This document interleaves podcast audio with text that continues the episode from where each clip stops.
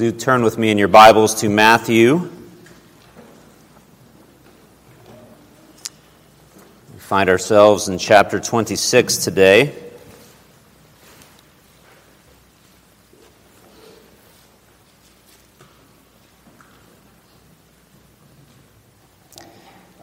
Matthew 26. We're going to be reading verses 1 through 16 together. Would you stand with me as a sign of reverence for the inspired, inerrant, and infallible Word of God? This is the Word of God. Let's give it our attention. When Jesus had finished all these sayings, he said to his disciples, You know, you know that after two days the Passover is coming, and the Son of Man will be delivered up to be crucified.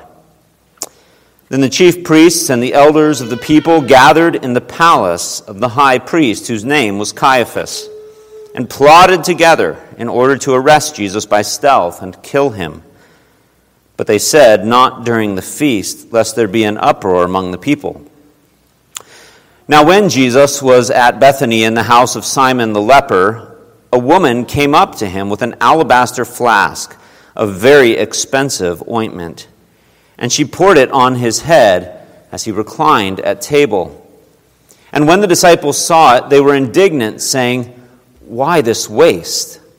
For this could have been sold for a large sum and given to the poor. But Jesus, aware of this, said to them, Why do you trouble the woman? For he, she has done a beautiful thing to me. For you always have the poor with you, but you will not always have me. In pouring this ointment on my body, she has done it to prepare me for burial. Truly, I say to you, wherever this gospel is proclaimed in the whole world, what she has done will also be told in memory of her. Then one of the twelve, whose name was Judas Iscariot, went to the chief priests and said, What will you give me if I deliver him over to you? And they paid him thirty pieces of silver. And from that moment, he sought an opportunity to betray him. Thus ends the reading of God's word. The grass withers and its flower fades, but the word of our Lord endures forever. Amen. You may be seated.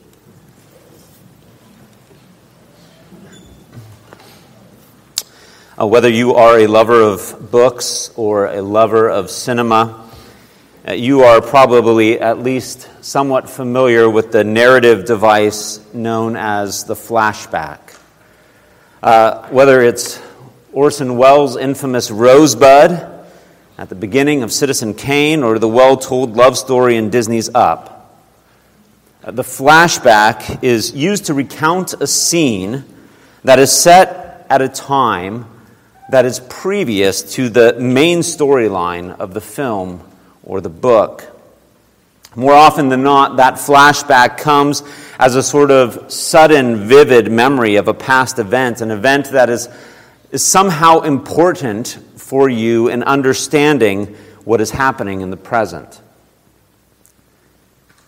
As we consider our text this morning, we have a biblical example of that sort of narrative device. You see, this is a flashback. In the timeline of Matthew's gospel, we're already in the final week of Jesus' earthly life. According to chapter 26 and verse 2, we're, we're just two days prior to that final Passover when the Son of Man will be delivered up to be crucified. But here, in verse 6, Matthew suddenly introduces this flashback to the previous Sabbath. He flashes back to that previous Saturday to when Jesus had just come to Bethany, where he had come east of Jerusalem, near to the Mount of Olives, where he was being hosted for a dinner party at the home of Simon the leper, and together with Lazarus and his sisters, Mary and Martha. We know this by putting the other Gospels together. Uh, John's Gospel and Luke's Gospel tell us that this was this event happened six days before the Passover and prior to his triumphal entry. And yet, rather than placing this event chronologically in the unfolding of his gospel, Matthew, under the inspiration of the Holy Spirit, inserts it here in chapter 26. And he sandwiches this flashback account uh, between the scheming of Israel's religious leaders on the one hand and the scheming of Judas with those religious leaders on the other. And then, right in between these two poignant accounts of loathing and wickedness, he conveys this poignant account of worship and love. And so you see, we are meant to read these stories in contrast. As Matthew is flashing back to this dinner scene where Mary did this beautiful and costly thing as she poured out this expensive ointment over the head of Christ. And Jesus tells us that she was doing this to anoint him for his upcoming burial. I think it's a bit like a jeweler might set a diamond against the black velvet background to make it appear all the more brilliant and beautiful. Matthew sets this scene against the blackness and the darkness of this wickedness so that it might appear more beautiful and wonderful to us. And so, as we look at this passage together, we're going to look at it under just these two points. First, this beautiful act of worship. This beautiful act of worship as Mary pours out her ointment over the head of Jesus, anointing him for burial. And then, secondly, this wicked act of betrayal as Judas schemes to deliver up Jesus to the rulers of Israel. As we begin to look at this beautiful act of worship, I just want you to feel the immediate change of scenery. As we flash back in time here, we move from this regal palace of Caiaphas, the high priest, to the humble home of Simon the leper. Matthew calls this place that Caiaphas is in a palace, and it really was. Archaeologists believe they've identified the historical site of this palace. It's known as the Palatial Mansion. It's on the eastern slope of the upper city of Jerusalem. It has a picturesque setting. It has easy access to the royal bridge and to the Temple Mount, uh, an easy place of service for the priests. And this palatial mansion boasts 6,500 square foot just for the footprint of the building. Depending on how many stories it was, it might have been actually much larger than that. But however grandiose it may have been, I think we are meant to see the contrast between that majestic palace of Caiaphas, where the rulers of Israel are gathering against Jesus, and the humble home of Simon the leper, where Jesus and his band of disciples are gathering together to celebrate a meal. And I think that contrast is also highlighted not just by the reference to Caiaphas, but also to the reference to Simon the leper. If you know anything about the Mosaic regulations regarding leprosy, you know that to be afflicted with leprosy marked you as one who was ceremonially unclean, as quite literally an outcast of Israel, such that you had to live outside of the city and that when you came into contact with others, you had to announce your uncleanness. You had to cover your upper lip and cry out, unclean. Uh, that being the case, it is probably not the case that Simon continues to be a leper. Uh, it's likely that he was one of those lepers whom Jesus had healed in his public ministry and now had the privilege of inviting the Savior into his home. Just think of that. He, he had to live out this, outside the city, and now he has a home among the people of Israel, such that he can invite his Savior to come. Uh, in any case, this man who was once a social and religious outcast has this great honor. And among the guests who are also there are Lazarus and his sisters, Mary and Martha. How extraordinary is it that this meal involves a man who just a couple weeks ago had died, but now has been raised to life and is dining with the Savior? Uh, not only is the, the place a contrast, but the company is a contrast. And as Jesus is sitting here enjoying his friends and enjoying this meal, reclining at the table, uh, John tells us Lazarus was reclining with him. Mary, she comes with this alabaster flask filled with what Matthew just calls a very expensive ointment. John tells us that it was a pure pound of nard, a fragrant ointment likely imported from the East, uh, but definitely used by the Jewish people in their burial rites. John also tells us the value of this ointment that it was worth some 300 denarii, or at least that's what Judas felt like they could get on the open market. 300 denarii.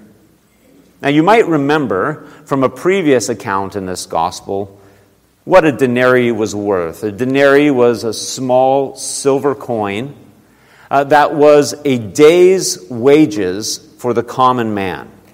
Uh, it was what the Roman soldiers received as their daily pay for serving in the Roman army. And so think about that. 300 denarii is not a small sum of money. 300 denarii is equivalent to 10 months of pay for the average person in Israel at this time. And yet, Mary, with a seeming disregard, pours out this ointment in a moment. John tells us that he not only broke, she not only broke the jar and poured it over the head of Jesus, but that she also poured it over his feet and, and anointed his feet with her hair so that the fragrance of this perfume was filling the whole house. Now, I, I said that she has a seeming disregard for the value of the ointment because that's how it appears to the disciples. But I don't think she actually has a disregard for the value of the ointment at all. In fact, I think the whole point of the story is to tell us just the opposite. She does regard the value of the ointment. In fact, John tells us that she had been intentionally keeping it for this moment. She has regard for the value of the ointment, but she has regard for the value of her Savior that much more. Who could be more worthy of having this burial anointment than her Lord? We'll come back to that in a moment. Uh, for now, I want to go on and look at how this appears to the disciples. You see it in verse 8 that when the disciples saw it, they were indignant, saying, Why this waste? This could have been sold for a large sum and given to the poor. When you put the gospel accounts together again, uh, you find out that it's Judas who is really leading this charge. Uh, whether he has poisoned the thinking of the other disciples or whether Matthew is just using the disciples as a way of speaking generally, it's Judas who makes this comment about the wastefulness of the ointment. And it's an interesting word that's used here for a waste. It, it literally means to be ruined or to be destroyed. Uh, in the minds of the disciples, they have ruined this oil. They think it could have been put to a better use, but now it's been destroyed. And they don't hedge on what they think that greater use would have been. Right? They think this, this money could have been sold and it could have been used to help the poor. Well, that seems like a very noble suggestion, doesn't it? Once again, Jesus tells us that it was Judas who made this protest on behalf of the disciples. And as John conveys it in his account, he says that Judas said this not because he cared about the poor, rather, he said it because he was a thief. And because he had charge of the money bag, he used to help himself to what was put into it. Judas has in mind not a concern for the poor, he has a concern for himself. And yet, while Jesus knows the heart of Judas, it appears the other disciples do not. At least in Matthew's account, they seem to have been taken along by Judas' suggestion, fooled by his outward expression of concern for the poor. Judas is an interesting character. We all know Judas. We all know him as the vile criminal that he is, who turns over Jesus, but none of the other disciples suspect him. That's how good he was at hiding his true colors. That's how good he was at making these kinds of noble suggestions. But what does Jesus do about this? You notice that Jesus immediately does two things. First, he just steps right in and he refutes this attitude of the disciples. He says, Why do you trouble the woman? She has done a beautiful thing to me. You will always have the poor with you, but you will not always have me. Unfortunately, this is one of those verses that often gets ripped out of context and twisted and it's often used to mean something like this Jesus is saying, well, there's always going to be poor people. Poverty is always going to exist in every community and society. And since you can't ever really alleviate it, you shouldn't really worry about it. But if you've ever spent any time in God's Word, you know that's nonsense. You know how God cares for the poor, how He cares for those who are in need. You know about the sermon he just preached to his disciples, where he, he told them, If you've done it to the least of these, my brothers, you've done it as unto me. Uh, to take this and twist it and turn it and make it seem to appear that Jesus is not concerned for the poor, is not concerned for the love of neighbor, is nonsense. Love for God and love for neighbor are never at odds with one another. They're the first and second great commandment. They're the whole sum of the law, right? And so Jesus is not pitting these things against each other. Jesus is just making a very simple point about this unique moment. In less than one week, he will be dead. What do you do when someone that you love is dying? You go to them. Right? You call them, you visit them, you drop everything else. All the other seeming worldly priorities suddenly become very low as you want to get as much time with your remaining loved one.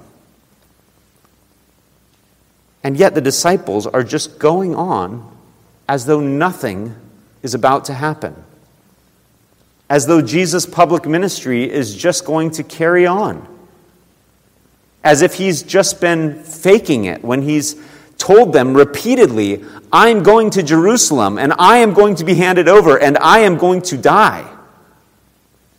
They've even rebuked him along the way. This will never happen to you. And here they are still living in this delusion. They don't get it. It's like they have their heads in the sand. In fact, he's just predicted it again in verse 2 I'm going up, and now the Son of Man will be delivered over to be crucified. But they're thinking, well, if we just got X amount of dollars for the ointment, think of what we could do with that in the coming months as we helped the poor. Boy, wouldn't that be a really good thing for your ministry, Jesus? They don't have months, they don't have weeks. It's like Jesus is trying to wake them up. He's like, You don't get it. And not only do you not get it, you're troubling the only one who does. The only one who has heard my words and believes that I am going to die and has saved up the ointment for this moment.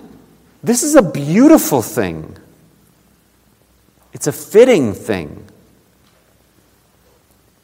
It's really interesting that John highlights Mary anointing Jesus' feet, but Matthew highlights that he anointed her head. Many commentators have pointed out that this that there's a similarity here with the way that the kings of Israel were anointed.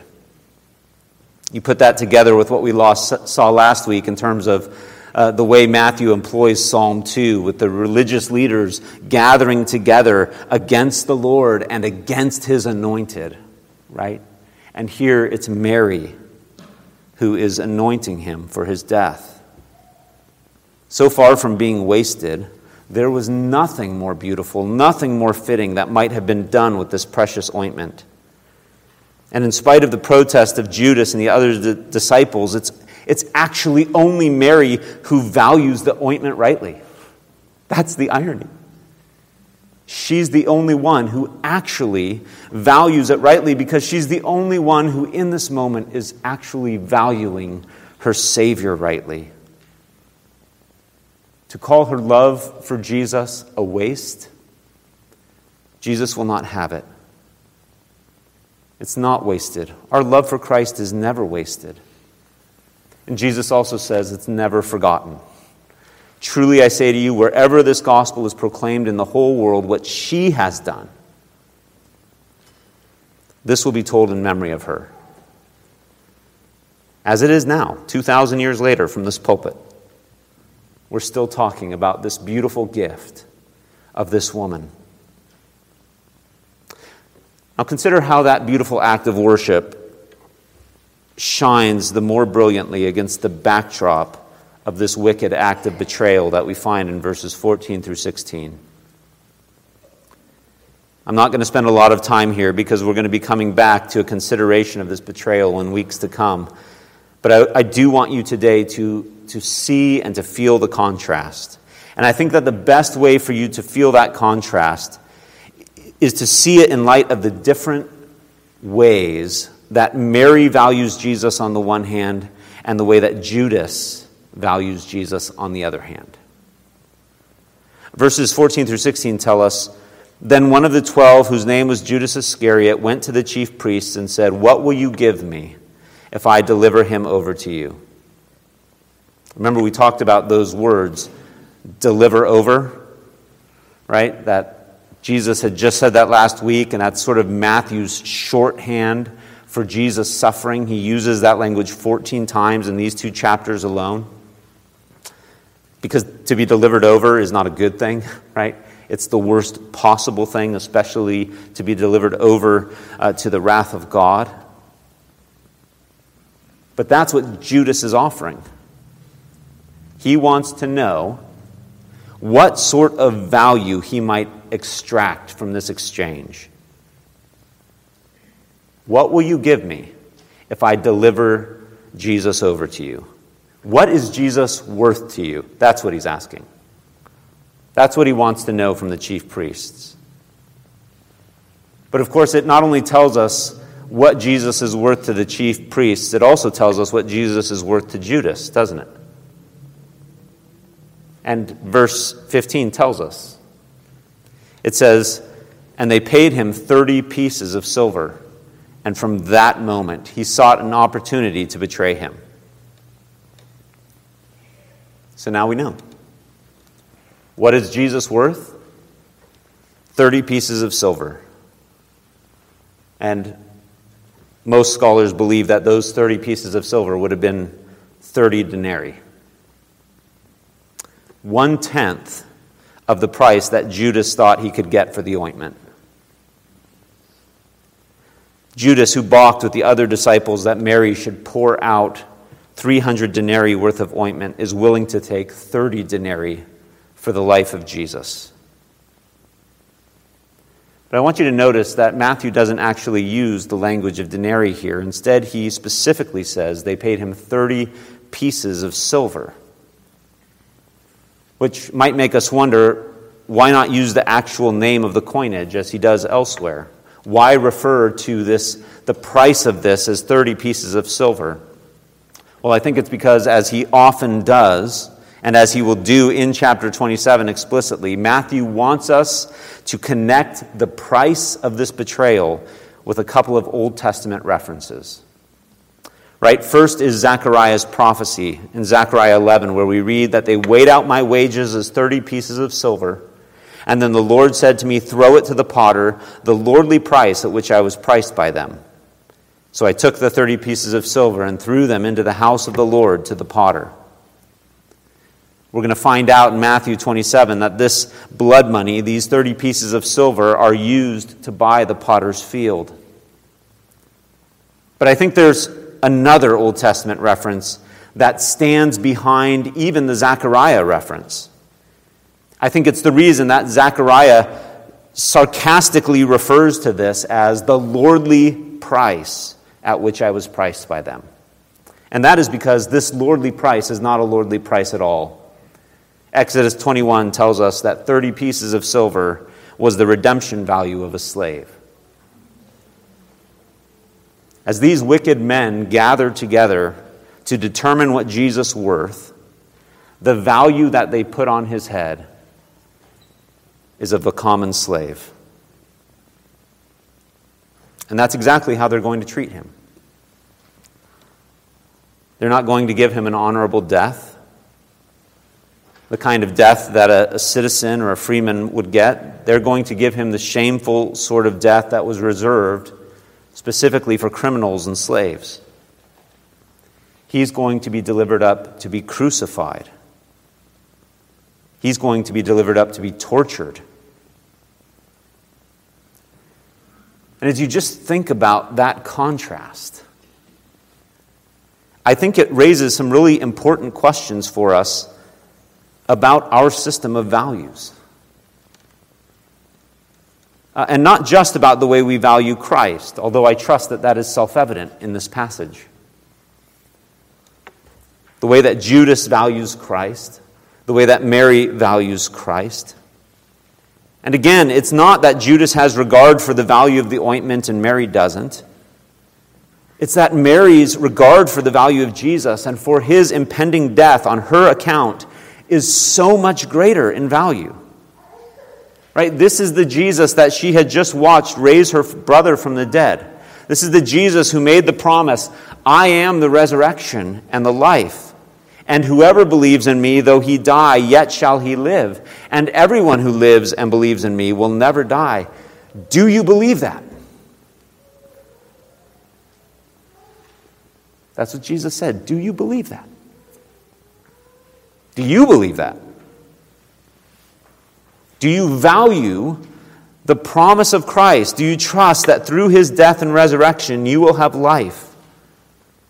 That he was delivered up for your trespasses, that he was raised for your justification. What is the value of that to you? Would you dare to say it was a waste? Because I think when you think about it, the same critique that the disciples made about the ointment that Mary poured out over the head of Jesus might well be made about the sacrifice that Jesus poured out of his own life. Anyone looking from the outside might look at this exchange and say, What a waste. The infinitely valuable life of Jesus was exchanged for Joel, was exchanged for Marcus, was exchanged for Elizabeth.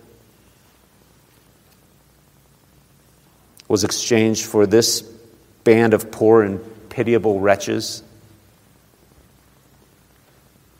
And yet, somehow, Jesus does not consider it a waste. Consider that for a moment. What does that say about the way that Jesus values his people? And I think that as the Spirit of God teaches us the value of Christ's service for us, it also helps to reorient the way that we value our service back to Him. The way that the disciples valued the service of Mary, was that a true evaluation? What about the way that you value the service of others? What about the way that you value your own service? Let me put it this way no sincere disciple of Jesus ever comes to the end of their life and says, You know, I just did too much for Jesus. I was too extravagant in my service to the Lord. I was too generous in my giving. Really, I was too dedicated. No.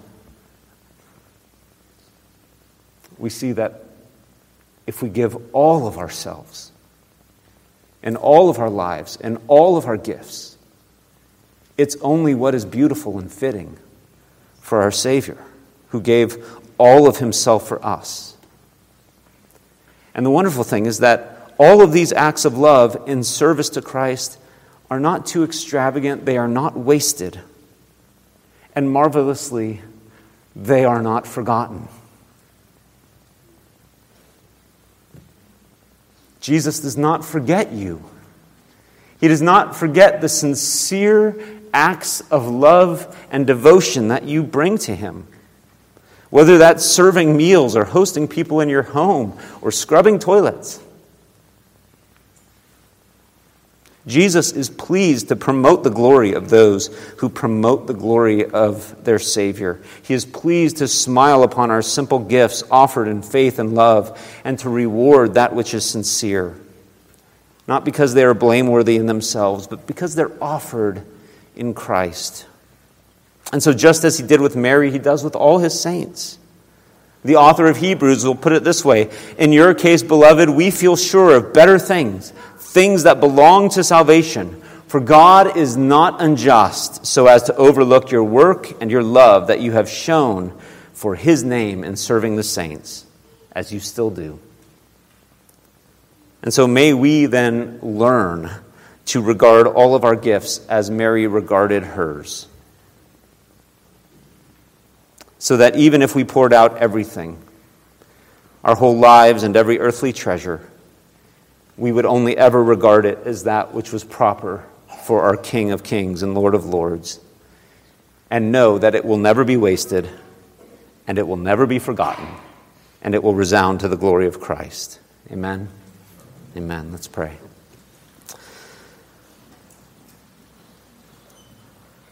O Lord our God, we confess that we do not always value you as we ought. Indeed, every time we sin against you, we prove that we do not value you as we ought. And yet, Lord, we wonder at the way that you value us. We who have nothing in and of ourselves, and yet you have come and set your love upon us, poured out the entirety of your life for us, so that we might be delivered, reconciled, that we might have that promise of resurrection that even though we die, yet we shall live because you died and you live. And so, Lord, we pray that by your Holy Spirit and through your word, you would help to change the way we value things in this world, even the way that we value our own service to you and our, the service of others to you. Lord, help us to do it wholeheartedly and sincerely, knowing that it is not wasted or forgotten. And help us always to consider the great glory of your sacrifice and pouring out of yourself for us. We say it in Jesus' name. Amen. And as you're seated, uh, you know I trust that you are reclining with Jesus at a table.